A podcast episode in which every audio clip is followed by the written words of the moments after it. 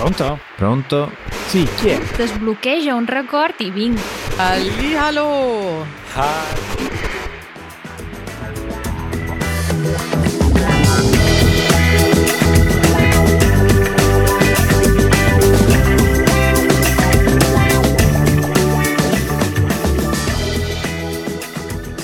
Buongiorno. Buongiorno a te, caro Matteo. Come va? Tutto bene, grazie. A te come va? Benissimo, stamattina diciamo abbiamo cominciato la settimana e la giornata abbastanza bene, con un'aria fresca. Che invidia. Fortunatamente, non ti preoccupare perché c'è tempo per arrivare al caldo milanese che sicuramente non invidierai. E poi c'è anche un'ottima notizia, abbiamo un messaggio. Sono sempre contentissimo quando riceviamo i nostri amati audiomessaggi. Quindi direi di iniziare subito con il nostro messaggio. Sentiamo. Ciao Matteo, Raffaele e Chetti. Sono Andrea, sono francese e vivo a Bruxelles. Ho cominciato a imparare l'italiano l'anno scorso e il vostro podcast mi aiuta un sacco. Al momento sono in vacanza in Sicilia. Mi sto godendo i panorami mozzafiato e ovviamente il cibo. Ho una domanda. Perché vi trattenete da parlare di cibo? È secondo me un argomento molto interessante. Qui ho scoperto la brioche e la granita. Un altro tema che mi interessa molto è la varietà dei dialetti in Italia. Sarebbe bello affrontare questo argomento, magari con ospiti. Grazie mille per il vostro lavoro. Un abbraccio da Sicilia. Ciao! Grazie Andrea per il tuo fantastico messaggio dalla bellissima Sicilia poi, e complimenti ovviamente per il tuo italiano. Sì, infatti, veramente complimenti. Era un messaggio molto ben parlato, ma soprattutto ho apprezzato il contenuto. Hai pienamente ragione. Io direi che bisogna invitare Andrea Fissa qui per parlare di cibo. E di lingua anche, di dialetti e lingua. Matteo, vuoi rispondere tu alla domanda di Andrea? Poi parliamo un attimo di Sicilia.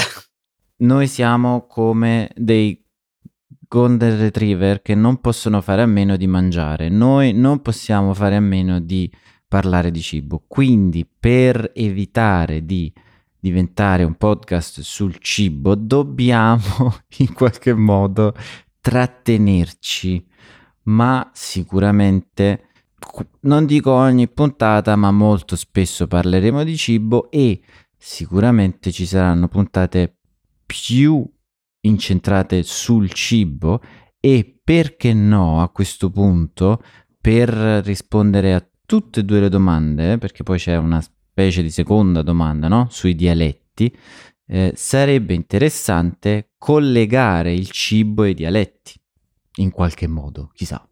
Eh sì, abbiamo appena lanciato un nuovo podcast in pratica. Praticamente sì. Cibo e lingue regionali d'Italia. Sarebbe interessantissimo, sì. Davvero. Interessante e buono. Il problema è che il cibo in Italia è un argomento totalizzante. Vuol dire che se cominci a parlare di cibo potresti anche non parlare d'altro per il resto della discussione e quindi come dici tu dobbiamo darci un freno, altrimenti questo diventa The Italian Food Podcast. e insomma abbiamo anche altri temi da trattare, quindi è un po' un inside joke, traduciamo inside joke tra me e Matteo. Traduciamo... È difficile tradurre. Continuiamo a fare dei piccoli accenni a quello che sta per arrivare. Diciamo che è uno scherzo tra di noi, uno scherzo internos, che insomma dobbiamo richiamarci l'un l'altro quando parliamo troppo di cibo, ma in realtà non smetteremo mai, né io né Matteo. In Italia si è così tanto abituati, secondo me, e abbiamo un vocabolario probabilmente anche qui, piccolo asterisco, prossime puntate, un vocabolario enorme per quanto riguarda il cibo, per descriverlo, per descrivere quello che si fa, come si fa, ma anche com'è. Diciamo, potremmo veramente stare qui ore e ore a parlare di quello che abbiamo mangiato ieri solo. E per quanto riguarda invece l'altro tema, che è le lingue regionali, mm-hmm, o i dialetti, è un tema enorme. Abbiamo quasi una lingua regionale per ognuna delle regioni d'Italia. Davvero merita una puntata a parte il tema di come l'italiano è diventata la lingua dell'Italia, perché la cosa curiosa è che in realtà quando è stata unificata l'Italia, quindi in un certo senso quando è stata creata l'Italia, buona parte della popolazione non parlava italiano, e quindi questo è un tema sicuramente che andrà approfondito. Non vogliamo sprecarlo così durante un'introduzione, altrimenti facciamo 30 minuti di introduzione. Però Andrea, ti promettiamo che affronteremo l'argomento nel dettaglio. Giurin Giurella. In giro per l'Italia. E cominciamo ad andare davvero in giro per l'Italia, stavolta non per parlare delle varie lingue territoriali, ma per darvi dei consigli. Perché c'è stato un video, l'ultimo nostro video di Easy Italian, parla di consigli. Chiediamo in questo caso, ai milanesi,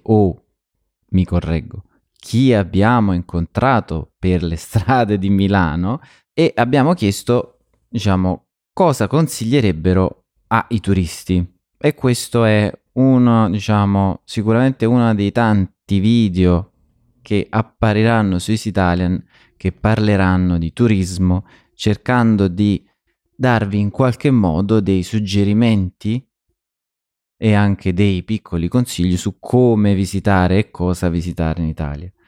Raffaele, tu così a caldo un consiglio, quindi è difficile, lo so, però un consiglio per chi sta per arrivare in Italia. Uno solo è impossibile, davvero. Uno.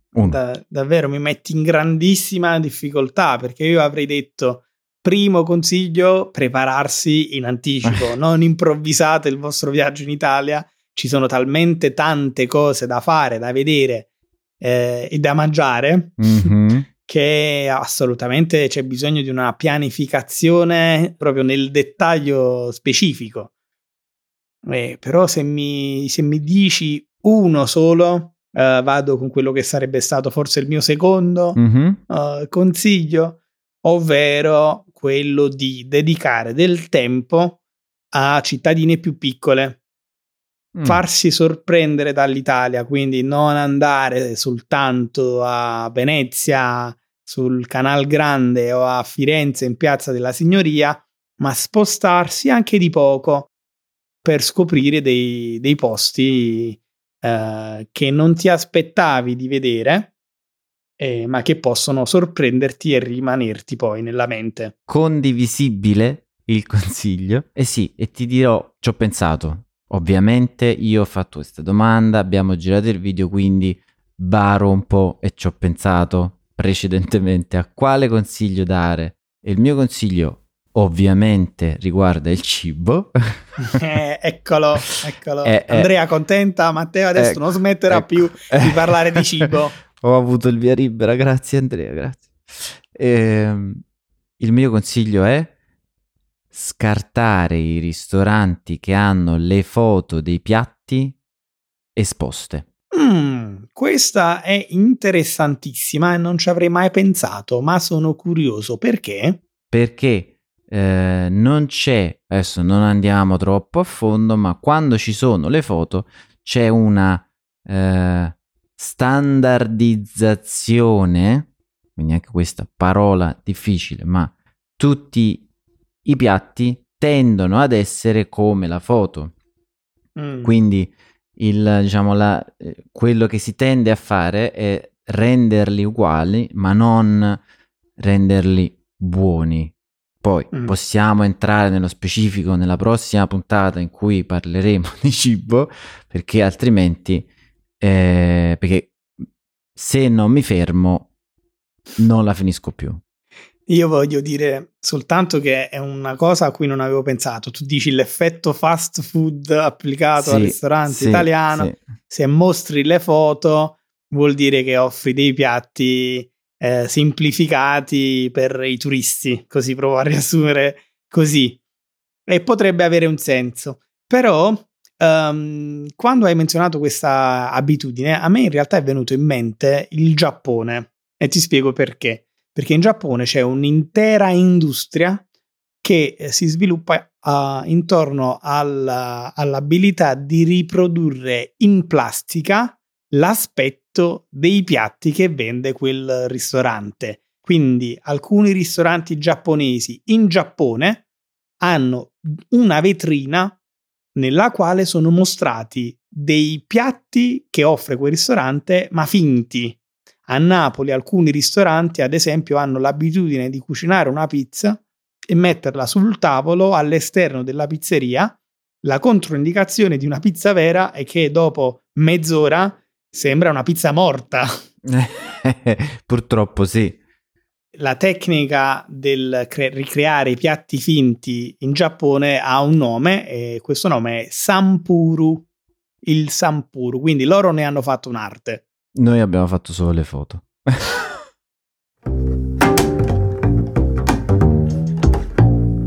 Cinema. Andiamo al cinema? Sei pronto? Se andiamo? Che si vede? Si vede tutta una serie di film che, insomma, quando leggi il titolo ti metti le mani tra i capelli. E perché? Perché? Perché in Italia abbiamo l'abitudine, in primis, di doppiare totalmente tutti i film in lingua italiana, e per stare più in tema abbiamo anche purtroppo l'abitudine, soprattutto in passato, di tradurre i titoli dei film. E a volte va piuttosto bene, altre volte si crea un vero disastro. Ma uno di quei disastri importanti. Vorrei partire da qualcuno un po' più sottile per far capire di cosa stiamo parlando. Ad esempio, in Italia c'è un film che si chiama L'attimo fuggente, e sarebbe un po' il motto latino del Carpe Diem, e nessun film americano o inglese ha un titolo simile.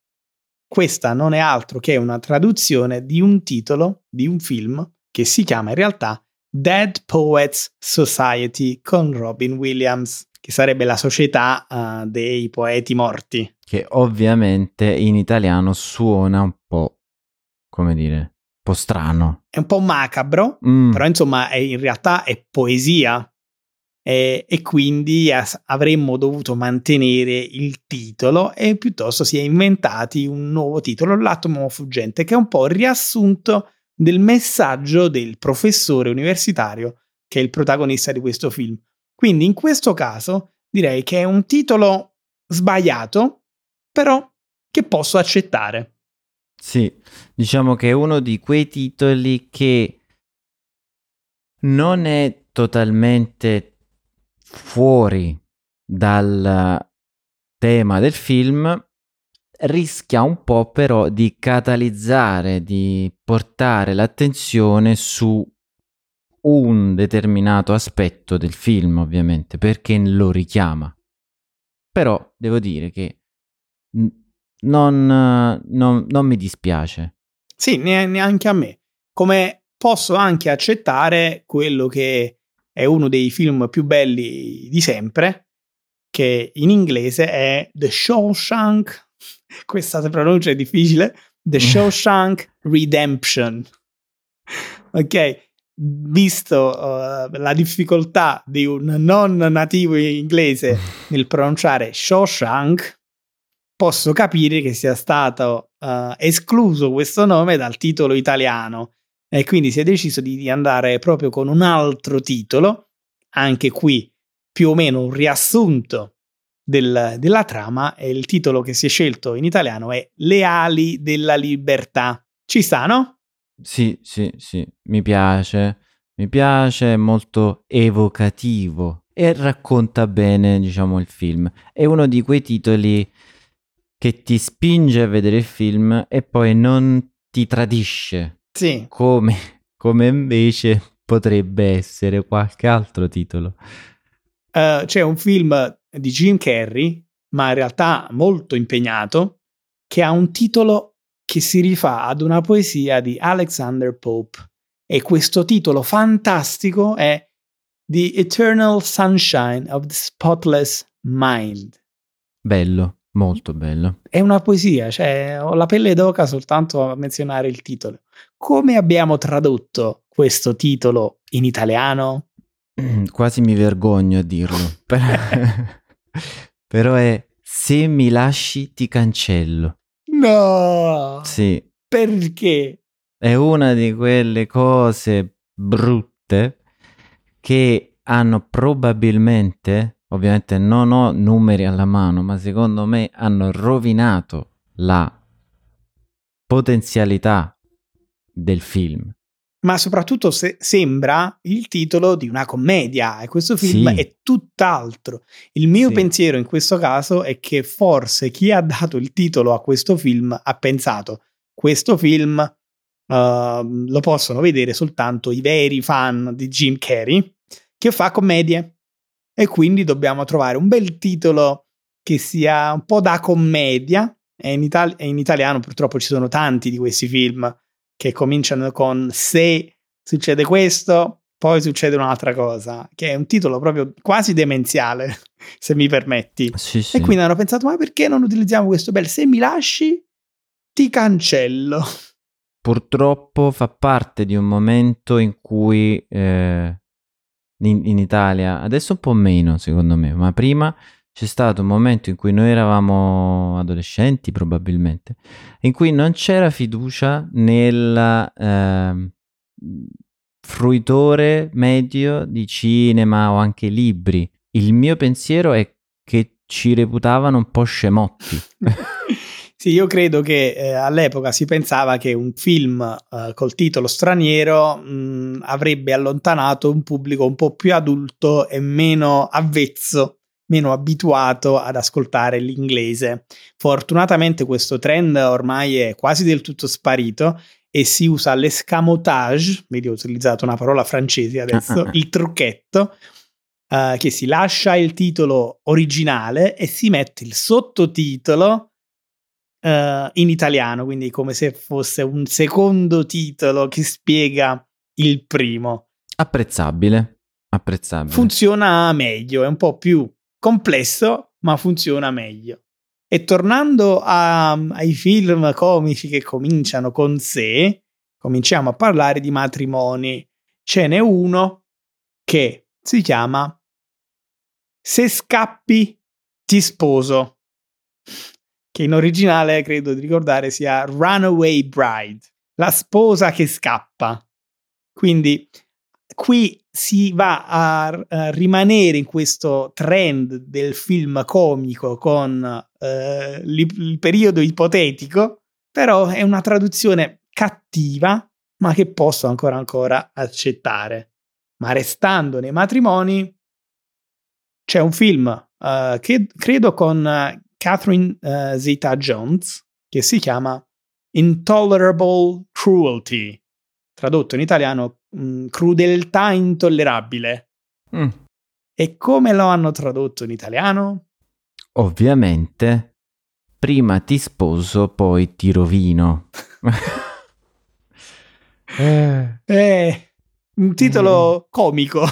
Sì.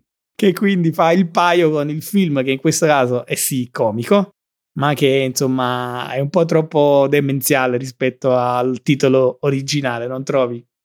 Sì, rende tutto un po' troppo, come dicevo, semplice. Invece a volte anche questa, diciamo, questo titolo, che in realtà è un titolo serio, tra virgolette, quello in inglese, riesce bene ad essere un titolo di un film comico e dà la possibilità alle persone, come dire, di fare dei collegamenti, di capire, di ragionare. Invece prima ti sposo poi ti rovino, cioè avrebbero potuto chiamarlo film comico, sarebbe stata la stessa cosa. Allora, prima di andare su quello che secondo noi è il pezzo forte, o il pezzo più sconvolgente di questi titoli, ne menzioniamo così rapidamente degli altri per far capire, insomma, quanto si è spinta in là, quanto si è spinto in là il cinema italiano nel tradurre questi titoli. Ad esempio, A Walk in the Clouds, letteralmente una passeggiata tra le nuvole, in italiano, per motivi a noi ignoti, è stato tradotto con Il profumo del mosto selvatico, che è tutta un'altra cosa. Si rifà un po' alla trama del film, perché insomma mi sembra di ricordare che sia un'azienda di produzione di vino, e insomma il film è ambientato lì, si fa del vino alla maniera tradizionale, quindi il mosto, l'uva, richiama un po' l'idea, ma è tutto un altro film. Sì. Oppure Die Hard con Bruce Willis, che diventa Trappola di cristallo. Ma perché? Era così facile questa, no? Duro a morire o duri a morire. E in effetti Die Hard 3 in italiano è stato tradotto come Die Hard 3 duri a morire. Allora vedi che quando volete sapete tradurre i titoli dei film. Sui film in serie, diciamo, chiamiamoli così, c'è una curiosità interessante. Per James Bond c'è Agente 007. Per il film James Bond intitolato Dottor No, l'Italia ha deciso di usare Agente 007 licenza di uccidere. Quelli che hanno iniziato, quelli che hanno fatto, diciamo, che facevano i film di James Bond, hanno deciso di fare un film che si chiamava License to Kill. È come l'abbiamo tradotto questo? Perché licenza di uccidere era già stato utilizzato. Vendetta privata. In barba a Ian Fleming, che aveva scritto i libri scegliendo i titoli accuratamente, si è deciso di così invertire un po' le cose ed inventarsi un titolo nuovo. Ma perché? Tutto confonde tantissimo, ovviamente. E veniamo a quello che forse è il caso più eclatante. Per certi versi posso capire, perché parliamo di un film che in originale si chiama Scrooged, che è con Bill Murray, il cui titolo si rifà ovviamente al personaggio principale di Christmas Carol, Canto di Natale di Charles Dickens, e questo in effetti è un remake degli anni 80, degli anni 90 del Canto di Natale. Quindi qui la scelta del titolo era difficile, però temo che si potesse fare meglio di SOS Fantasmi. Ma no! Ma perché? Ma perché? Fantastico. E qui c'è in realtà un perché. È ancora più triste il perché. Hai ragione, è ancora più triste. Perché Bill Murray aveva fatto già il famosissimo film Gli acchiappafantasmi, Ghostbusters. E quindi si è voluto fare un aggancio. Andate a vedere questo film perché l'attore principale è quello di Ghostbusters, è quello degli acchiappafantasmi.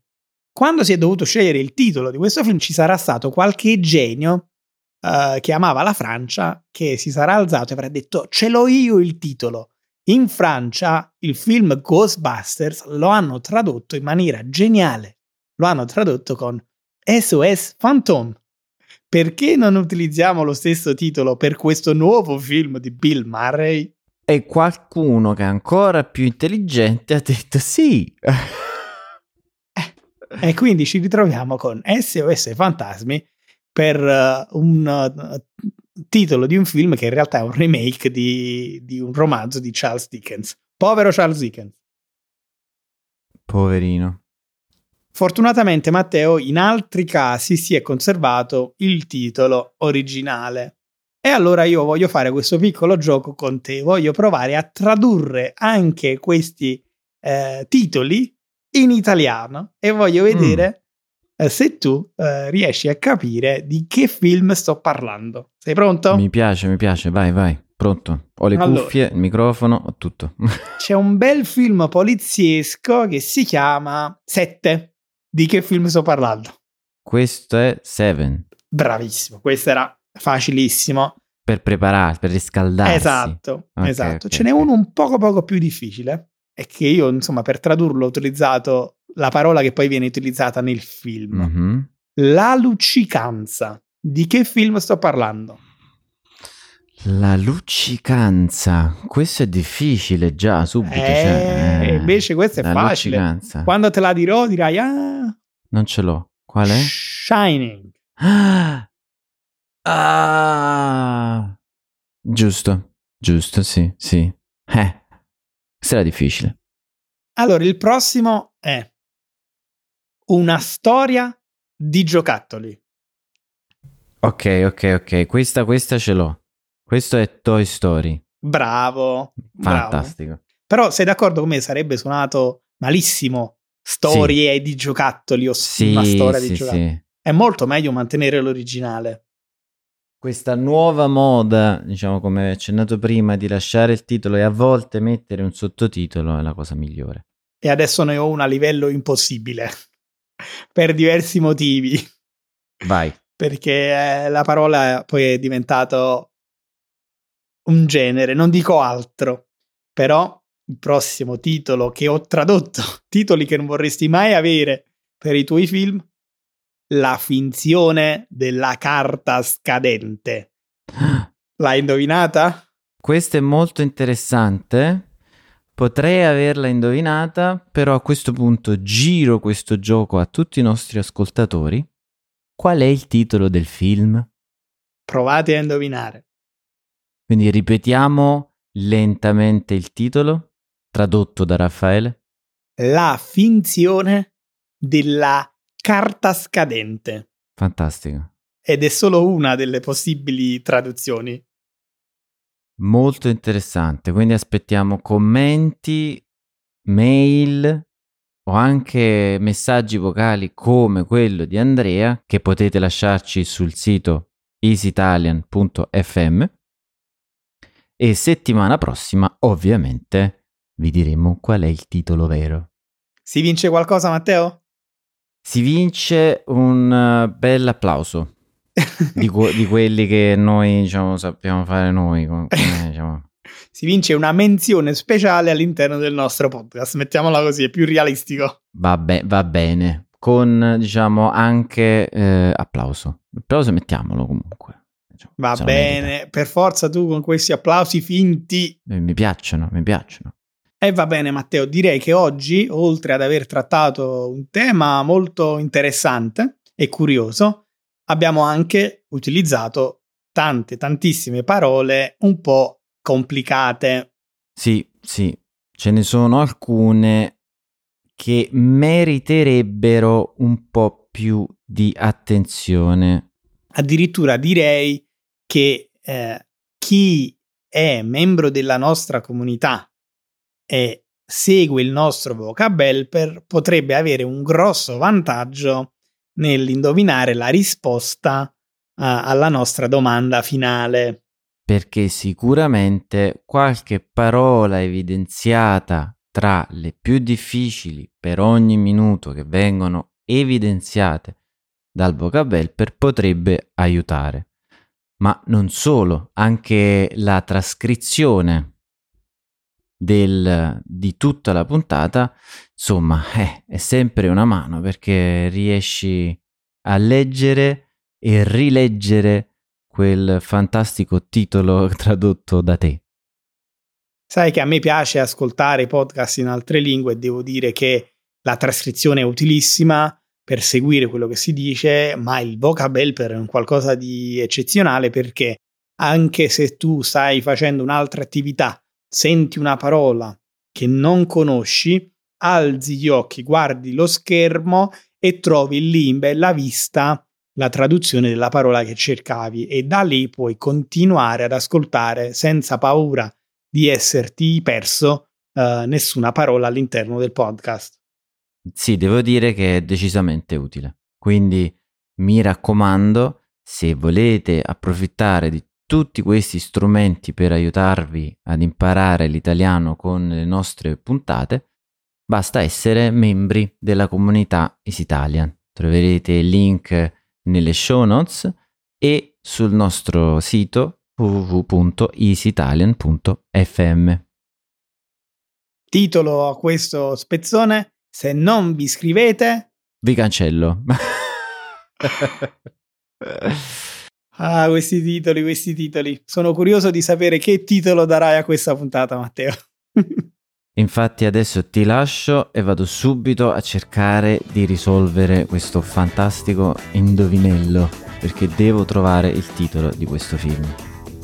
Ok, ti lascio e non ti cancello. Meno male, altrimenti come facciamo? Ciao a tutti. Ciao.